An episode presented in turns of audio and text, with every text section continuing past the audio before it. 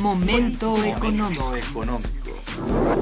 Radio UNAM y el Instituto de Investigaciones Económicas presenta Momento económico. Un espacio para charlar sobre temas económicos que le interesan a usted. Acompáñenos.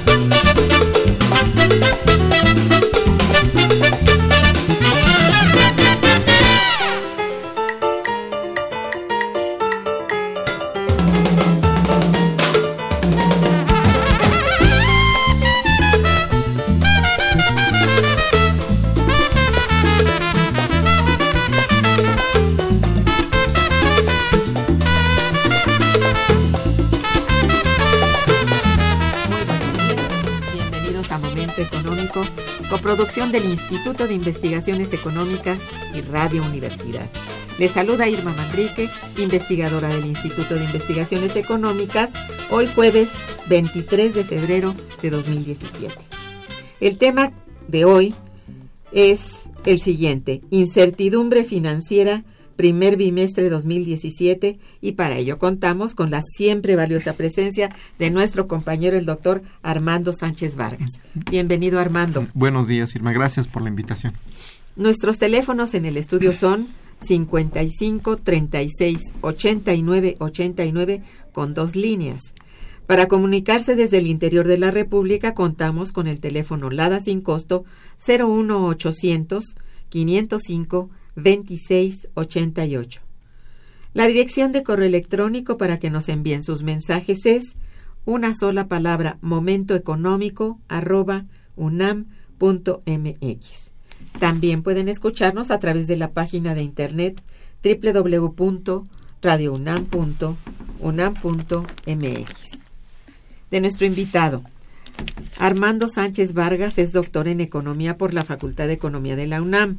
Es maestro en Ciencias Económicas por la Universidad Autónoma, también Nacional Autónoma de México, y maestro en Arts and Economics por la Universidad de Virginia, Estados Unidos. Es licenciado en Economía por la Universidad Nacional Autónoma de México. Actualmente, pues es investigador titular del Instituto de Investigaciones Económicas, también de la UNAM, y se encuentra adscrito a, su, a la Unidad de Investigación de Economía Industrial. Su desempeño docente lo realiza en el posgrado de Economía de la propia UNAM. Una de sus líneas de investigación es productividad industrial. Cuenta con la realización de diversos proyectos de investigación y es actualmente el coordinador tanto del Boletín Situación y Perspectivas de la Economía Mexicana como de la Coordinación de Análisis Macroeconométrico Prospectivo del Instituto de Investigaciones Económicas. Cuenta con un buen número de publicaciones nacionales y extranjeras. Para empezar con nuestro programa del día de hoy, debemos antes que todo decir que estamos a escasos días de concluir el primer bimestre de este 2017. La característica de dicho periodo ha sido la incertidumbre financiera que ha aquejado a nuestra economía, así como al resto de las economías, y que dicha incertidumbre ha repercutido principalmente en el sector energético, sin dejar de lado el resto de los sectores económicos. Es esta pues la coyuntura económica sobre, sobre la que hemos estado tratando y analizando durante los últimos programas, aderezada por la llegada a la presidencia de los Estados Unidos de América de Donald Trump. El día de hoy continuaremos con dicha reflexión eh, coyuntural, con la siempre valiosa presencia, como decía, de Armando Sánchez Vargas. Eh, a ver, este, recordemos que este boletín que él dirige es una, es de libre descarga cuatrimestral. Uh -huh de nuestro Instituto de Investigaciones Económicas. Y bueno, como él es el experto en los números, vamos a preguntarle cómo terminó la economía mexicana el año 2016 y en tu opinión, ¿qué tanto repercutió la llegada al poder de Trump en noviembre pasado? Uh -huh. Ah, bueno, eh, muchas gracias. Eh, bueno, en general la economía mexicana no tuvo un desempeño muy bueno en el año pasado. Sabemos que estamos, acabamos con 2.3 de crecimiento este, llevamos un déficit de empleos como siempre acumulado, ¿verdad? Tendremos que generar más, casi un millón doscientos mil empleos al año y estamos generando seiscientos mil, setecientos mil en promedio. Entonces hay un déficit, no hemos crecido, una inflación muy alta por el tipo de cambio que la mayoría de las familias lo van a sentir en sus bolsillos, Yo, si no es que ya está desde hace algunos meses repercutiendo, ¿no? En el consumo de las familias. Sí, por Entonces, digamos, la situación no es muy halagadora y si además añadimos toda la incertidumbre que ha generado Trump, este eh, parece que esto viene un año muy difícil. Es este recomendable que tengamos previsiones no al interior del, del hogar para no, no, no estar atrapados por esta situación. Eh, me gustaría también comentar que eh, ¿por, qué, ¿por qué alguien como Trump tiene un efecto tan grande en la, en la economía y a, hasta el nivel de las familias en México? Porque la economía mexicana está muy vulnerable. Es el resultado de, de, de tres décadas ¿verdad? De, de, no, de, de políticas que no han generado una economía robusta que sea capaz de soportar shocks como esos. Así es. Eh, eh, con el paso del tiempo hay mayor vulnerabilidad, sobre todo financiera, pero también una gran incertidumbre en, el, en la marcha de la economía. Por más de que el señor presidente de, de este país es muy optimista y dice que la cosa va, pues vamos, esperemos que vaya, porque eh, es, es un, un, futuro muy, muy incierto, en verdad, ¿no? ¿Cómo se ha comportado en términos generales la economía mexicana, Armando, durante este primer bimestre que estamos a punto de terminar?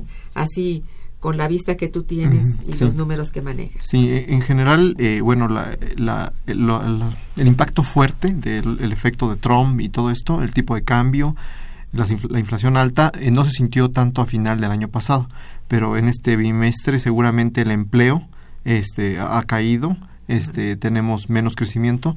Eh, yo espero que para a finales de año de acuerdo a nuestro modelo se va a crecer 1.8% en el año es decir menos que este año que, año que fue que de 2.3 este año que pasó se creció por eh, servicios eso lo sacó el INEGI eh, por servicios y por básicamente este el, el sector del campo el sector agrícola curiosamente. Exactamente. Y el año pasado fue por el consumo, el consumo de las familias. Entonces, en realidad, los factores que están arrastrando a la economía mexicana son internos.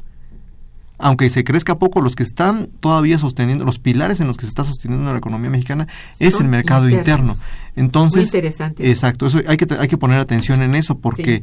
tenemos un mercado interno que puede ser arrastrar nuestra economía sin olvidar el mercado externo, ¿verdad? Pero eh, yo creo que eh, la estrategia tiene que cambiar. Tiene que para poder seguir sosteniendo tiene que cambiar. Exacto. Sí, sí es, pero Exacto. es muy importante que se mencione esto. Esto es muy cierto, ¿no?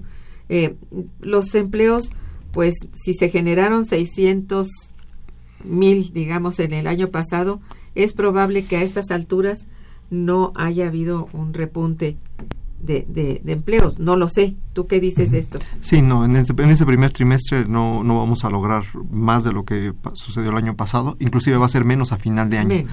Menos uh -huh. empleo, sí. Este, yo creo que es un crecimiento de 1.8 contra 2.3 de este año. Uh -huh. Y con toda la incertidumbre que, se espe que espera, lo, lo, los proyectos de inversión no están fluyendo va a bajar la inversión extranjera, va a bajar la, la inversión local, el consumo privado no se va la, con la inflación que está que estamos viviendo ahorita uh -huh. por el gasolinazo, por la cuestión del este de la, la transmisión del tipo de cambio, etcétera, no va a subir el eh, el consumo interno tampoco. Que este fue muy importante en el año anterior Pero vamos a ver con esto. Y las remesas. Las remesas. Que también fortalecieron mucho el año pasado Ajá. el consumo de las familias. Y ahora tenemos hacia el, bueno, el futuro inmediato es de quizá disminución de esas remesas, por lo que ya sabemos, ¿verdad? Y bueno, no solamente por el impacto que tiene esto allá en Estados Unidos en, en, en el dinero que vayan a mandar si están los indocumentados allá. pues digo, hay gente que es indocumentada y hay gente que no, pero está barriendo parejo con los inmigrantes. Entonces, vamos a ver qué, qué sucede a Exacto. final de cuentas, ¿no? Entonces, imagínate, por ejemplo, un cálculo que tenemos nosotros es, supongamos que el PIB creciera el 1.8 que decimos este año. Ajá. Si bajaran las remesas, este, creceríamos al 1.6. Si nos impusieran un gra- si detuvieran las remesas a ese nivel es el impacto que tiene el consumo de las familias al interior de la República. Ay, Es, fuerte. es y es, muy fuerte. el impacto es demasiado grande, sí. Entonces, bueno, o sea, hay, fa- hay factores de que nos permiten ver que va a ser un año difícil. Difícil, sí. Ajá. Bien, eh, ¿qué ha ocurrido? A ver, eh, si puedes un poquito pormenorizar con el tipo de cambio durante los últimos cuatro meses y cuáles han sido sus principales impactos en la economía. Lo que tuvo que ver con el tipo de cambio en realidad es, eh, eh, es la, la incertidumbre y que siempre hay, la- hay, ataques especulativos, ¿verdad? Entonces, cuando, como el gobierno tiene eh, las cuentas desequilibradas y además tenemos es- altas importaciones, cual- cualquier este noticia fuerte que, que puede ser un tuit de en el Twitter que, que este Donald Trump saque una noticia, eso genera en los mercados de valores genera incertidumbre y esa incertidumbre repercute de inmediatamente en el tipo de cambio sube Mucha especulación. Exacto. Se genera una especulación. especulación Sí. y bueno el Banco de México reacciona sube tasas de interés este y bueno con tasas de interés altas la gente no consume ni los empresarios invierten Bueno, actualmente tenemos que con las coberturas que acaba de emitir eh, Banjico, el Banco Central, eh, ha habido una mejora, digamos, en, en, en el tipo de cambio. Pero, vamos, esto puede permanecer, sostenerse de alguna manera. ¿Cómo ves tú? Bueno, lo de las coberturas es- está bien, pero el problema es que esto está amarrado con alfileres, ¿no? Eso es lo que, a eso me refería. Al, al final del día, este otro episodio de alta volatilidad podría suceder ahora el 20 de mayo, ¿no? Cuando el- se, se vea lo del Tratado de Libre Comercio, Ajá. podría generar una especulación muy fuerte y otra vez un rebote del tipo de cambio. Entonces, cada que haya eventos fuertes, rebota el tipo de cambio y, y, y sí regresa, pero ya no regresa a los niveles anteriores. Por supuesto que no. Entonces, al final del día vamos perdiendo poder adquisitivo los mexicanos, se va perdiendo posibilidades para el sector este exportado, eh, para los sectores importadores que, que dependen mucho de traer, de comprar insumos afuera, va, va a tener un impacto grande, entonces eh, el tipo de cambio sí hay que tener, es un foco rojo ahí en la economía. Yo sostengo que al final del día se trata de, de que tenemos una economía muy débil y muy vulnerable en muchos aspectos, ¿no? No solo en, en, en que tenemos mucha pobreza, un mercado interno que está deteriorado, este, poca política industrial, este, no hay encadenamientos, es, es, es una cuestión integral, es un problema integral que nos vuelve vulnerables. No seríamos tan vulnerables si no tuviéramos que importar tanto. No seríamos tan es. vulnerables si no tuviéramos que, este, que cada que ah, Trump lanza una, un ataque, este, como tenemos tanta deuda, este, seamos, seamos tan, este, tan vulnerables pues a un, a un shock. Sí, sí. Sea mucho más sensible, digamos, lo que pueda ocurrir, ¿no? Exactamente. Sí, es, pues, es muy preocupante en verdad. Vamos a hacer una, un breve corte musical y regresaremos. Quédense con nosotros. Está escuchando Momento Económico.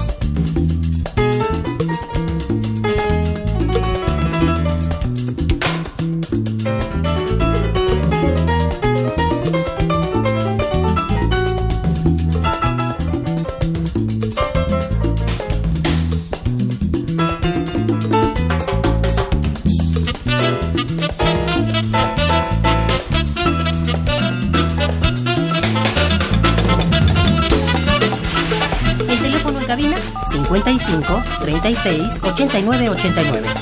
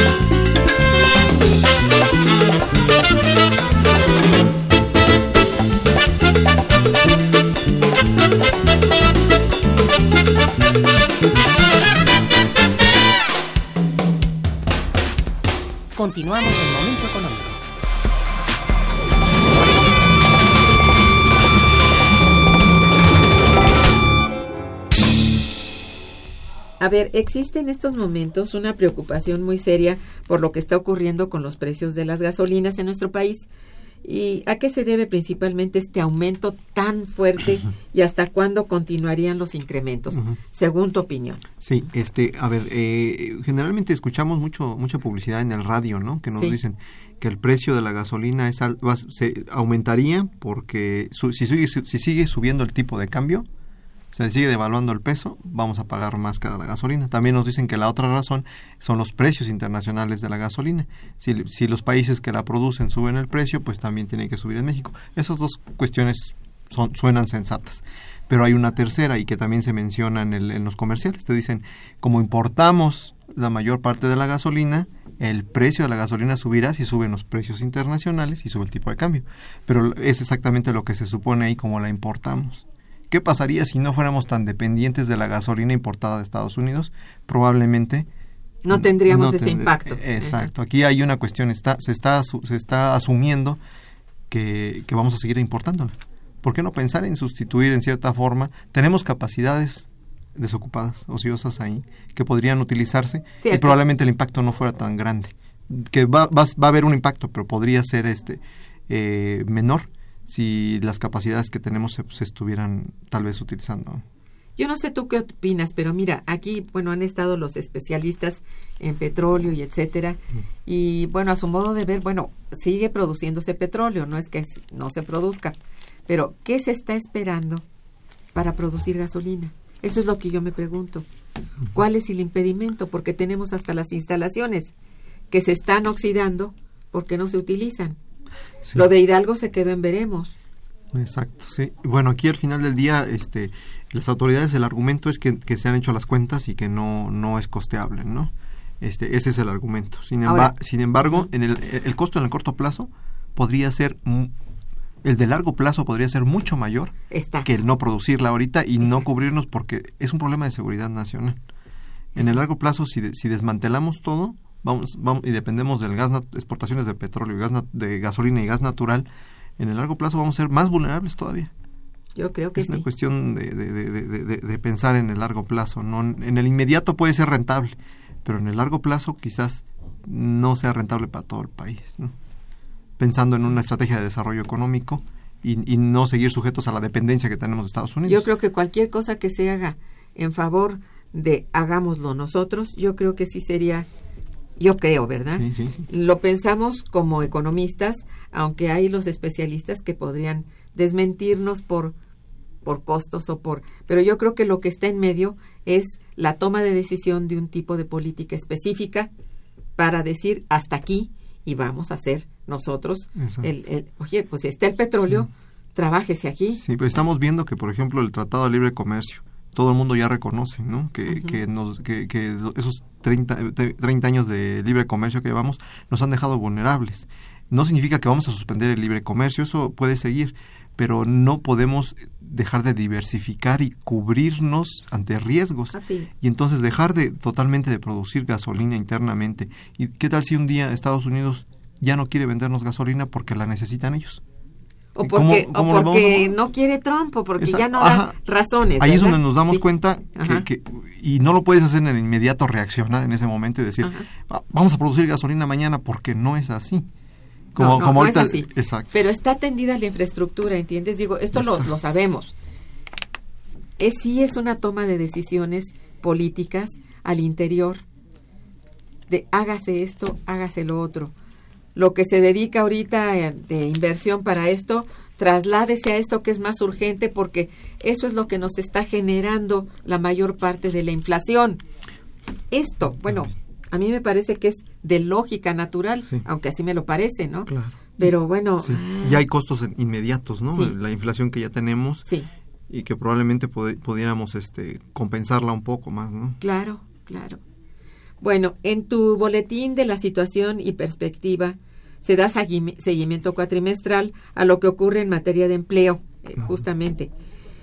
Particularmente ahora que una de las políticas del nuevo presidente es deportar a los indocumentados que se fueron de México en busca de oportunidades. ¿Cuenta este país, según tu opinión, eh, con el soporte adecuado para brindar empleo a todas estas personas que regresan? No, pues pre- precisamente esa gente se fue porque fueron expulsados en cierta forma por la falta de empleo en el país. Entonces ahora eh, no, no logramos crear ni siquiera los empleos que, de un millón doscientos anuales que necesitamos para los nuevos jóvenes. Eso es lo que... Entonces ahora reincorpora, no sé, a otros Ujú. 3, 4 millones que regresen. Hay 12, ¿no? Millones que están por allá, pero que po- los que podrían regresar a lo mejor menos, pero 3 o 4 millones, ¿dónde los acomodas? No, no es fácil y, y no hay oportunidades de empleo. eso, Entonces, con una economía sin crecimiento, Las oportunidades de empleo ya las queremos para el el 1-200 que se requiere normalmente. Pero no, te- no se puede generar más que la mitad y bueno, en no óptimas condiciones. Digamos que no son los mejores empleos, me refiero a los mejor remunerados, ni mucho menos. Son empleos lisa y llanamente y que la gente acepta porque, bueno, peor es nada. Pero eso no es estar levantando realmente la mira. Entonces, si a eso le sumamos que hay que darle acomodo a, no sé, tres millones, pues está muy complicado, Así muy es. complicado, por más de que nadie puede decir, no, que no vengan, pues ¿cómo? sí, son de son, aquí. son compatriotas. Sí, no, no, y, y bueno, como dices, la expulsión fue por razones reales de, de necesidad. Se va generando esa necesidad de, ah, sí, pero ahora hay que crear la otra, la contraria. Ahora hay que absorberlos y, y va a ser difícil, pero bueno, hay que hacerlo también, ¿no? Pero para esto necesitamos una estrategia económica, de, de desarrollo económico para los próximos años. Esa estrategia es lo- lo- a lo que me refería con una toma de decisiones de corte político para eh, echar a andar, ¿verdad? Instrumentos varios, pero con una estrategia muy bien deliberada, muy pensada para el interior. Que esto es lo que yo no veo que se haya creado últimamente, que es una desesperación que esto no exista. Exacto, Mm. sí, sí. Ya, digamos, se agotó el modelo exportador. Se agotó. Este no significa que tenemos que alejarnos de la globalización y la exportación No. porque eso va a estar ahí, pero el- el- el- ese modelo aislado y parcial, ese modelo que, que olvida el mercado interno, que solo se concentra en un solo país, que este eh, que las políticas este fiscal y monetaria no van en consonancia con las políticas industriales y, y, y de, y de producción y empleo, eh, ese modelo ya está este eh, digamos demostrado a nivel mundial que no está funcionando, por eso Estados Unidos tiene el problema. Estados Unidos quiere expulsar a estos porque tampoco tiene empleo. no tienen tampoco la no capacidad de ajá, pero pero voltea para cualquier punto eh, este del mundo y todo mundo tiene problemas porque se está comportando el mismo modelo Exacto. incluso los que no lo no lo están realmente llevando a cabo pero sufren sus impactos por la globalización como son los chinos Ah, ya no tienen la misma suerte que tuvieron hace una década. Exacto. es decir, ya empiezan a, a tener problemas de crecimiento. Si bien ya quisiéramos tener el que tienen ahorita de 6.2, ¿verdad? Bueno, pero tenían del 10, era un Mm, crecimiento sí, del 10, casi- 10.5. Casi llegaron a ese nivel, sí. Sí, entonces quiere decir que está afectando a todos. No Es se diga igual. a otras zonas como Europa. ¿verdad? Sí, sí. Digo, Sí, no, y la llegada de los gobiernos que les llaman populistas Sí, tiene que ver precisamente con el deterioro de las condiciones de, la, de las mayorías en todos los países, que es el resultado del modelo que se ha estado operando a nivel mundial. Es pura desesperación ya también. Exacto. sí. Entonces tenemos en Francia, en Inglaterra, todos Sí. movimientos este que bueno hay votaciones en contra del, del modelo, eso se, se refleja la inconformidad. Entonces, si no hay un reacomodo a nivel mundial en, en, en el modelo, este puede puede llegar a haber retornos a dictaduras, problemas graves, ¿no? Entonces eh, también Bueno. la democracia está en juego, ¿no? Eh, Tan graves como que Claro. para solucionar esto, en realidad ahí está el armamentismo. Es decir, también. una guerra de, de orden mundial tampoco está así como que alejada. Exacto. Este, ya es demasiada la molestia Sí, y es sí, demasiada la desazón Sí. Y, y bueno, el desgobierno. Sí, y es una salida para la industria norteamericana, ¿no? La producción de Ajá, armas. ajá. Al final Ha sido su, su, su, su instrumento contracíclico, ¿verdad? Exactamente. Y eso, digo, lo pone a funcionar porque tiene además las plantas para producir esto. Exactamente. Entonces, es, está, es, a nivel mundial yo creo que hay, eh, debería de haber una preocupación por corregir todos esos problemas de desigualdad y, y de, y de mm, pobreza que han que están levantando pues a, a mucha gente a votar por, Por candidatos que, que, Sí. que les llaman populistas, pero que en realidad lo único que, que para el pueblo representan una, una alternativa viable, ¿no? Este, eso- lo eso- sienten una alternativa. aunque no sea, pero al final Ese es el problema, ¿no? Exacto. Sí, efectivamente.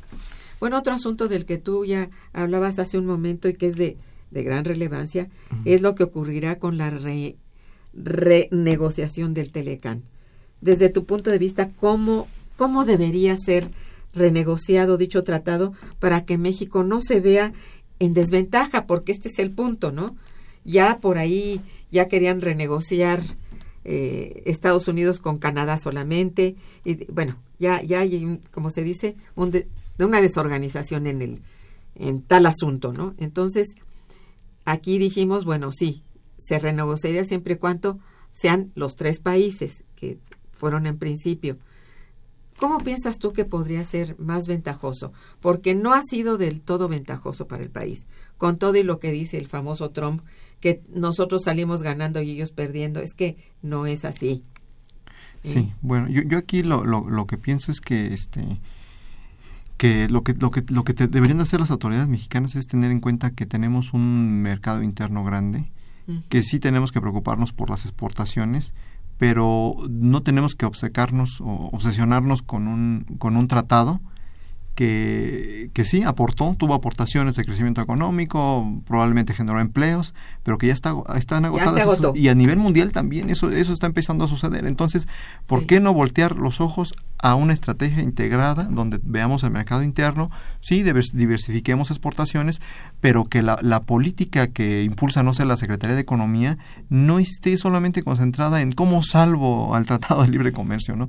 Pues. El Tratado de Libre, de Libre Comercio se debería de intentar rescatar siempre y cuando eh, salgamos ganando como país. Eso es. O sea, que tenga ventaja. Cuentas claras. Si, si, Sí. si, si estamos perdiendo 10 pesos, no Ya nos no. conviene. Si ganamos 10 pesos, nos conviene seguir.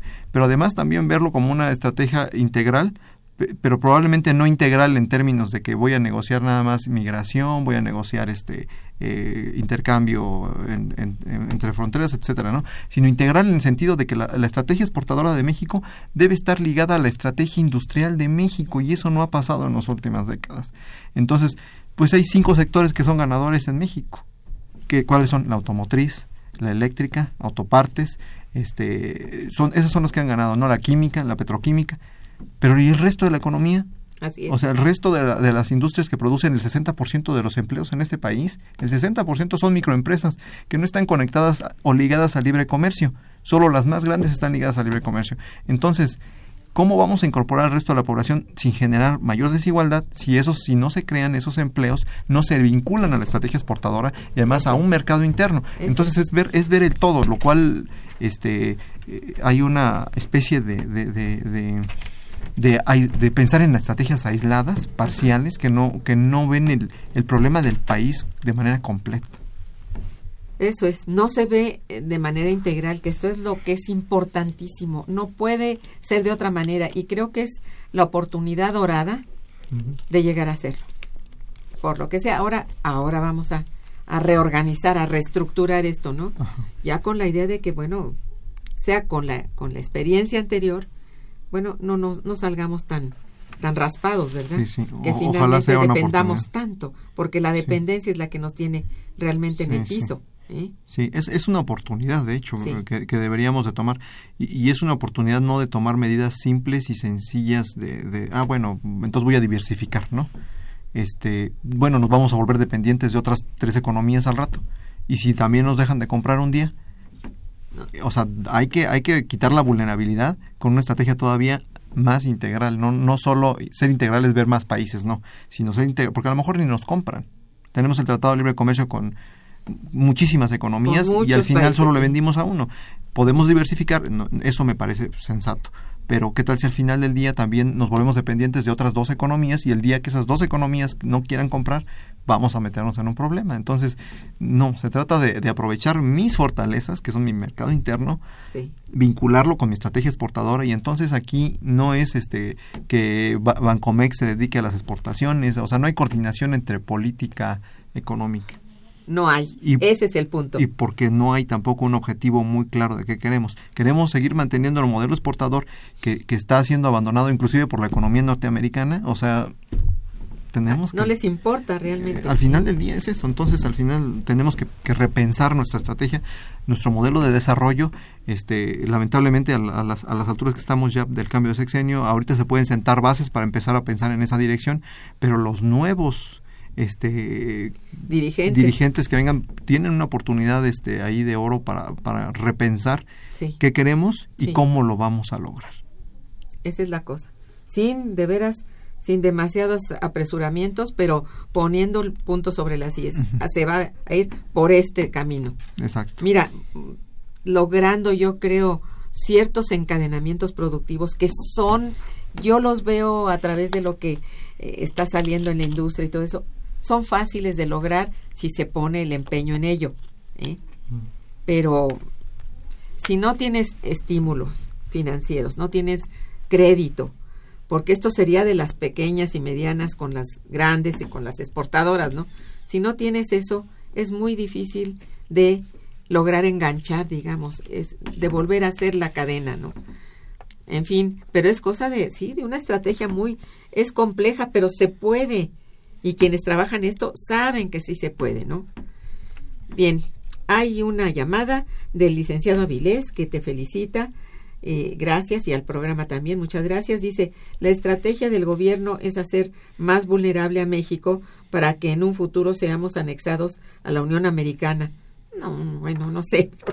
Dice, con la entrada del neoliberalismo, la situación ha empeorado en todos los países, llevándonos a la miseria y a la marginación, sobre todo en los países tercermundistas latinoamericanos.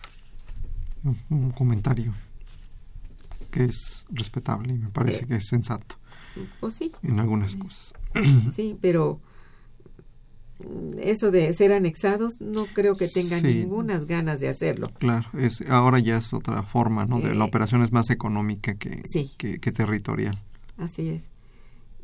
Está muy complicado realmente, ¿no? No creo que hubiera, no sé, a mí me parece que no es un, una meta por parte del nuevo presidente de Estados Unidos anexar a, Estados, Eso, a, sí, a México. de hecho, nos va a poner un muro. ¿Cómo? Entonces eso está muy Sí, contradictorio, sí, ¿no? Bueno, pero claro que lo del neoliberalismo pues es eh, lo que nosotros venimos comentando desde el principio, que es el, el punto, el modelo, el modelo macroeconómico neoliberal es totalmente ya caduco a estas alturas. Y- Generó, mucha riqueza, pero generó Sí. demasiada desigualdad y pobreza. Eso es. Y eso Si la riqueza se concentró más Claro. en menos manos y eso pues hizo Y el descontento se ve en violencia, narcotráfico, terrorismo, o sea, todos esos problemas derivan de... de- de- Sí, es tienen, que, tienen que ver con la economía, no solo con factores de otro tipo. Sí, así es. Bien, vamos a hacer un breve puente musical y regresaremos. Está escuchando Momento Económico por Radio UNAM.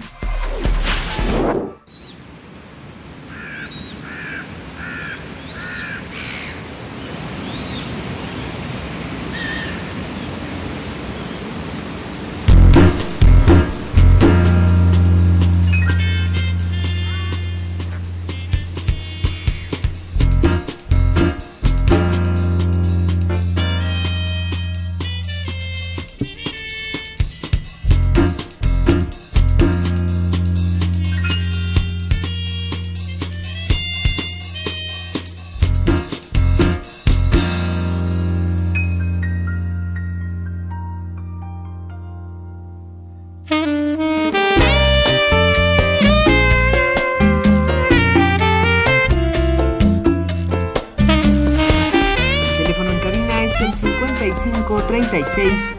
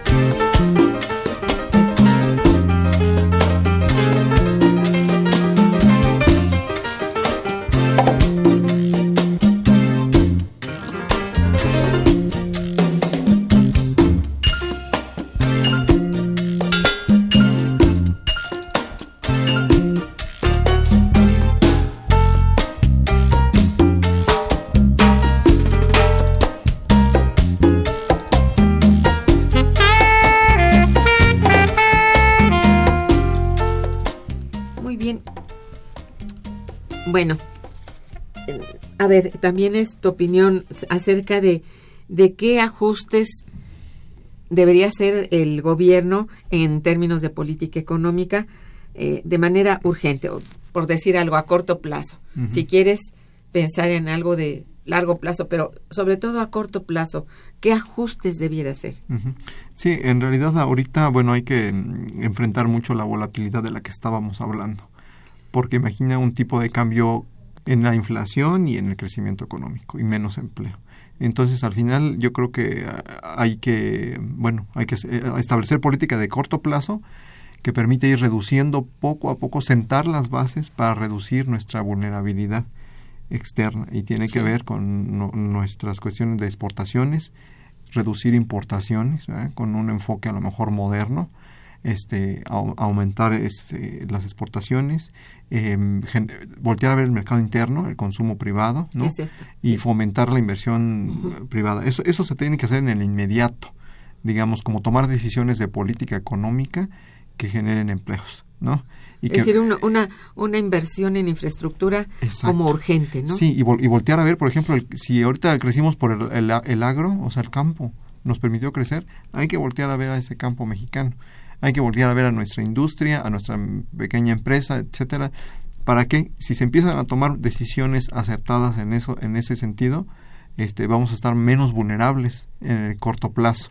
Ya en el mediano Sí. plazo hay que esa estrategia tendría que estar Sí. casada con la Sí. estrategia exportadora y tendríamos que empezar a pensar más bien en un plan de desarrollo integral a futuro para México, ¿no? En, un, en, una, eh, en una estrategia ya integrada y que, que tenga como miras eh, crecimiento económico y empleo, pero al mismo tiempo que, se, que, que nos permita ser competitivos para subirnos al carro de la cuarta revolución industrial, que ya dicen que está encima, ¿no? Así es. Este, eso va a ser una revolución, ya lo vemos hoy día con toda la tecnología. La innovación tecnológica es un hecho del cual se va alejando cada vez más, por desgracia, nuestro país. nos estamos alejando, en lugar de acercarnos, en lugar de estar pensando en eso, eh, de, de- de, eh, pensar en estrategias de corto plazo, hay que, hay que ir diseñando los mecanismos de cómo nos vamos a insertar, porque ya no, la competencia no va a ser por mano de obra barata. La competencia va a ser para la, producción de bienes con alto valor agregado. Y solo los puedes tener con una población que esté educada y que, y que pueda este, eh, generar ese valor agregado. Entonces, al final del día tenemos que irnos preparando para eso. Viene la era de los robots, viene todo eso y los países que sigan pensando que con mano de obra barata se van a insertar en la globalización, en el libre mercado y todo esto, difícil, no, no va a ser posible. No, no es esto, realmente ya no es este, el, digamos, el medio para lograrlo, ¿no? Se ve que no fue tampoco. Exacto, sí, tampoco. Y para el próximo bimestre, que ya será entonces cuando ah, se cumple el primer cuatrimestre de 2017, ¿tú consideras que podríamos hablar de una mejora o una, un ligero crecimiento económico? Sí, yo creo que no. más bien, más bien lo que esperamos es este con respecto al trimestre del año pasado va, va a ser menor el crecimiento, con más inflación, ¿no? Más inflación y un tipo de cambio pues muy volátil. Este, entonces, al final, eh, en el año vamos a terminar con un menor crecimiento que este año, que, que el 2016, más inflación, este, y además problemas adicionales como pues el regreso de migrantes, como este, eh, mucha volatilidad. Entonces, este año es difícil. Eh, digamos, en términos de la economía familiar, las tasas de interés van a subir, ¿no? Si pensamos como economía familiar, no hay que endeudarse. ¿verdad? Hay que, hay que cuidar que saber que la tasa de interés va a subir, no, no usar las tarjetas de, de, crédito. ese crédito es carísimo, ¿no? Este, y, con, y, esperamos que la tasa de interés va a seguir subiendo. Sobre todo lo más seguro es que sí, porque ya amenazaron que así será. Exacto. Entonces, cuando lo dicen es que sí. Ese Es, y esa es la forma también de competir por flujos de capital. Exactamente. Entonces el crédito ahorita con mucho cuidado y el este y, y, si, si uno tiene que invertir pues ver en qué en qué va uno a invertir no porque sí es a nivel familiar es, hay, muchos riesgos este año, inflación también. Bueno, en todo caso, pues, ¿cuáles serían los sectores económicos más afectados? Eh, los sectores económicos eh, del, en este año, bueno, de entrada, este, si el Tratado de Libre Comercio va a afectar a esos cinco, cinco o seis sectores que son los fuertes, esos son los que van a, tener impacto fuerte este y todas las cadenas asociadas a ellos, pero también el, los otros sectores, porque al final eh, con una economía con estancamiento y con mucha inflación, pues la gente lo va a resentir en los bolsillos. Al final creo que va a ser generalizado, ¿no? No solo se van a afectar los grandes, sino también la, gente pequeña y la gente de a pie. Eso es, que toda la población se va a ver seriamente afectada. Bien, hay una llamada de un señor Miguel desde Culiacán, Sinaloa, que te felicita y felicita el programa. Dice, México es un eunuco de Estados Unidos. No estén enojados con Peña Nieto, eh, si no estén enojados con Trump, sino con la modificación del Telecán y lo que eso implica. Bueno, una recomendación de, de un camarada de, de, de Culiacán. Le, le felicitamos por eh, comunicarse. Nos da mucho gusto que oiga nuestro programa. Y bueno, es una opinión.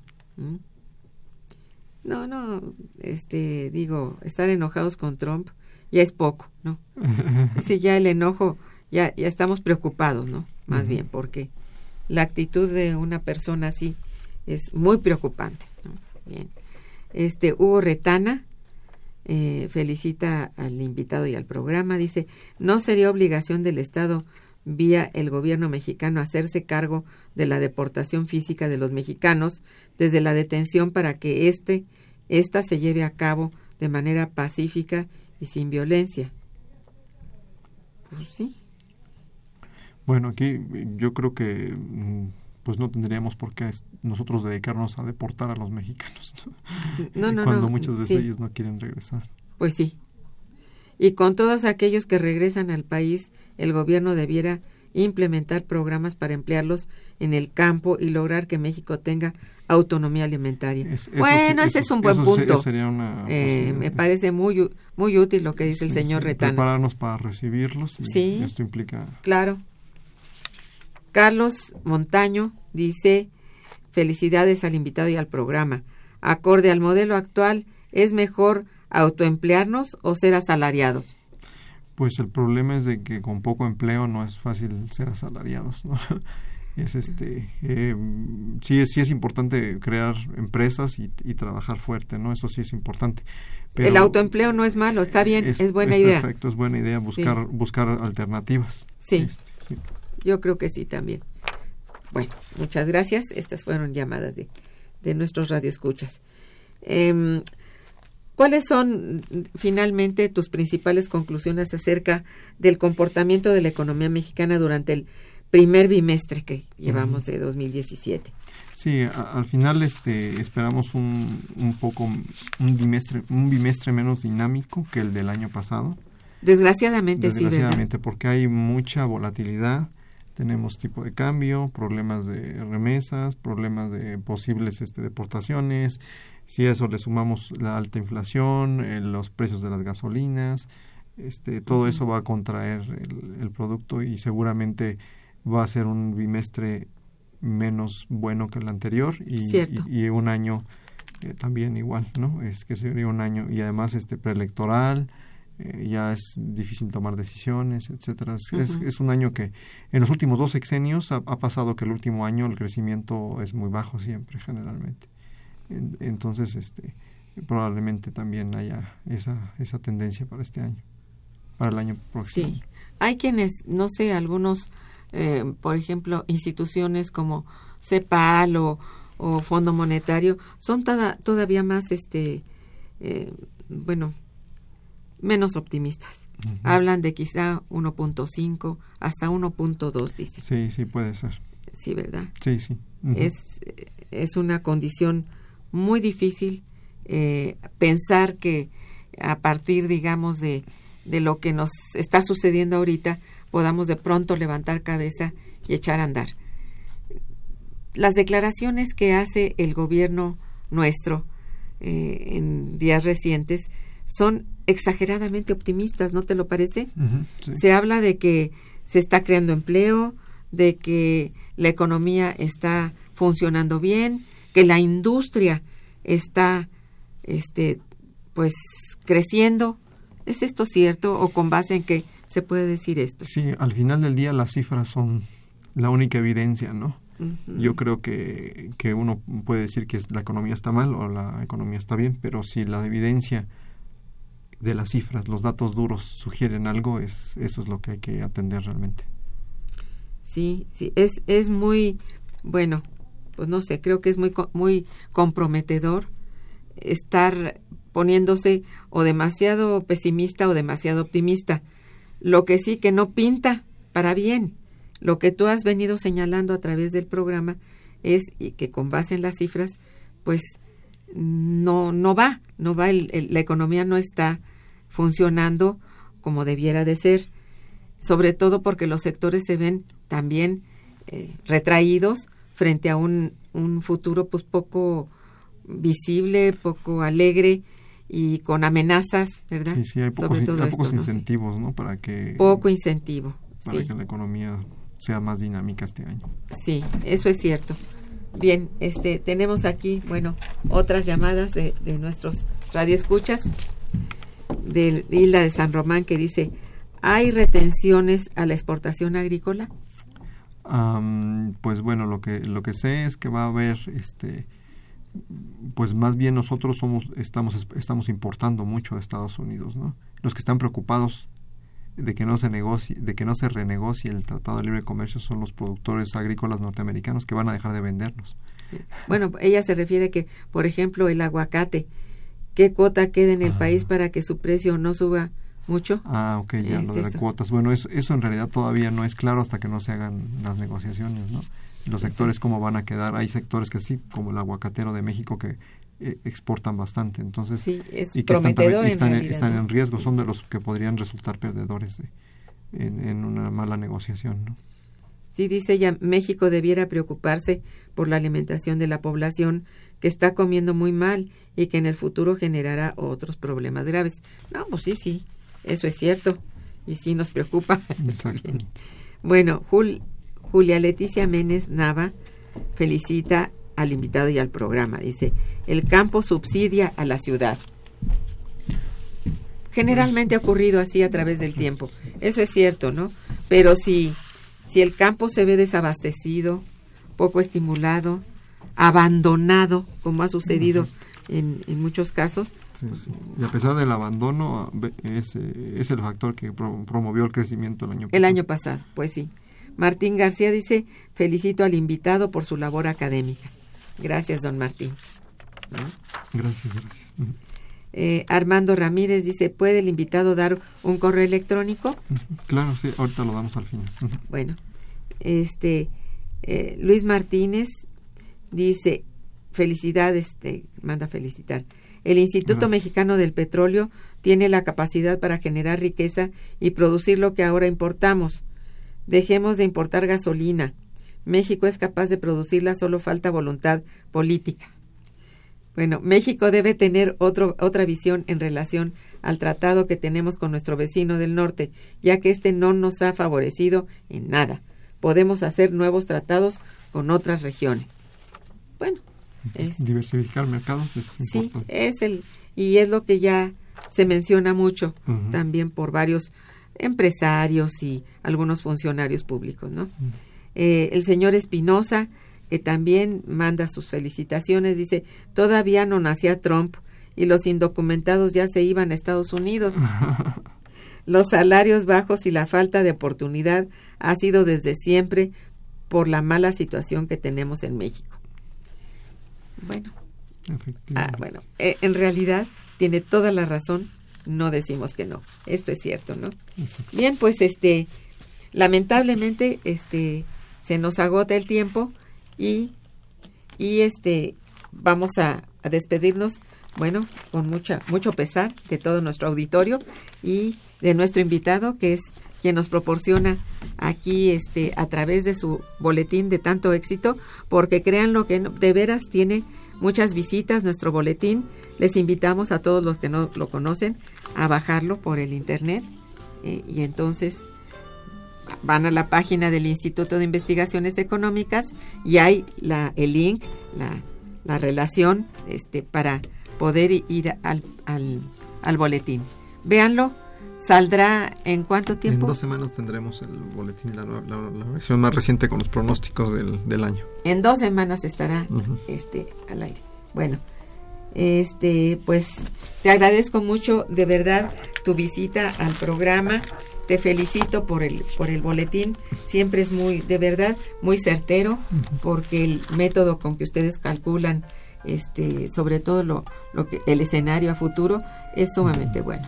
si tú dices que 1.8 crecerá, bueno, nos quedamos un poco este tranquilos ah, porque ya te digo, Fondo Monetario dice que 1.5 y, y, alguien dijo por ahí 1.2. 1.2, sí. Eh, es, es, hay probabilidad que pueda suceder eso también. Sí, ¿verdad? Bueno, pues agradecemos mucho a los controles técnicos a cargo de Socorro Montes Morales, también a la producción, a, al frente Santiago Hernández y Araceli Martínez, gracias. Y bueno, Irma Manrique, quien coordina y conduce el programa, les desea un excelente día y un mejor fin de semana. Muchas gracias. Hasta luego, gracias.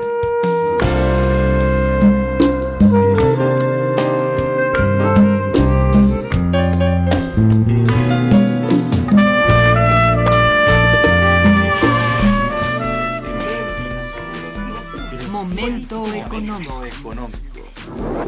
Radio UNAM y el Instituto de Investigaciones Económicas presentó Momento económico. Momento económico.